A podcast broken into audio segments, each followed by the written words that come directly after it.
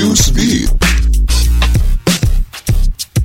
Twitter membekukan 900-an akun yang diduga bagian dari kampanye pro pemerintah Cina untuk menabur perselisihan politik di Hong Kong. Media sosial itu juga tidak akan lagi menerima iklan dari media yang dikendalikan Cina. Pembekuan akun ini adalah bagian dari upaya untuk melemahkan posisi legitimasi dan gerakan politik unjuk rasa di Hong Kong.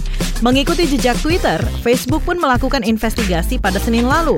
Sebelumnya, Facebook telah memutuskan untuk menghapus tujuh laman, tiga grup dan lima akun yang diduga terlibat dalam koordinasi perilaku tidak otentik dari Cina dan berfokus pada Hong Kong. WhatsApp dikabarkan tengah melakukan diskusi dengan sejumlah perusahaan pembayaran digital untuk menyediakan fitur transaksi elektronik di Indonesia. Juru bicara Facebook menyatakan langkah ini adalah upaya untuk memanfaatkan sektor e-commerce yang sedang tumbuh di Indonesia.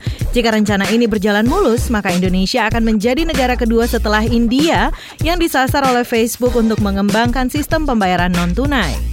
Ambisi pebulu tangkis Lindan untuk jadi pemilik tunggal rekor juara dunia akhirnya tidak terwujud di kejuaraan dunia bulu tangkis 2019 setelah ia kalah di babak kedua di tangan pebulu tangkis India Pranoy HS. Lindan yang sudah mengantongi 5 gelar juara dunia berpeluang berdiri sendirian memegang rekor gelar terbanyak di kejuaraan dunia.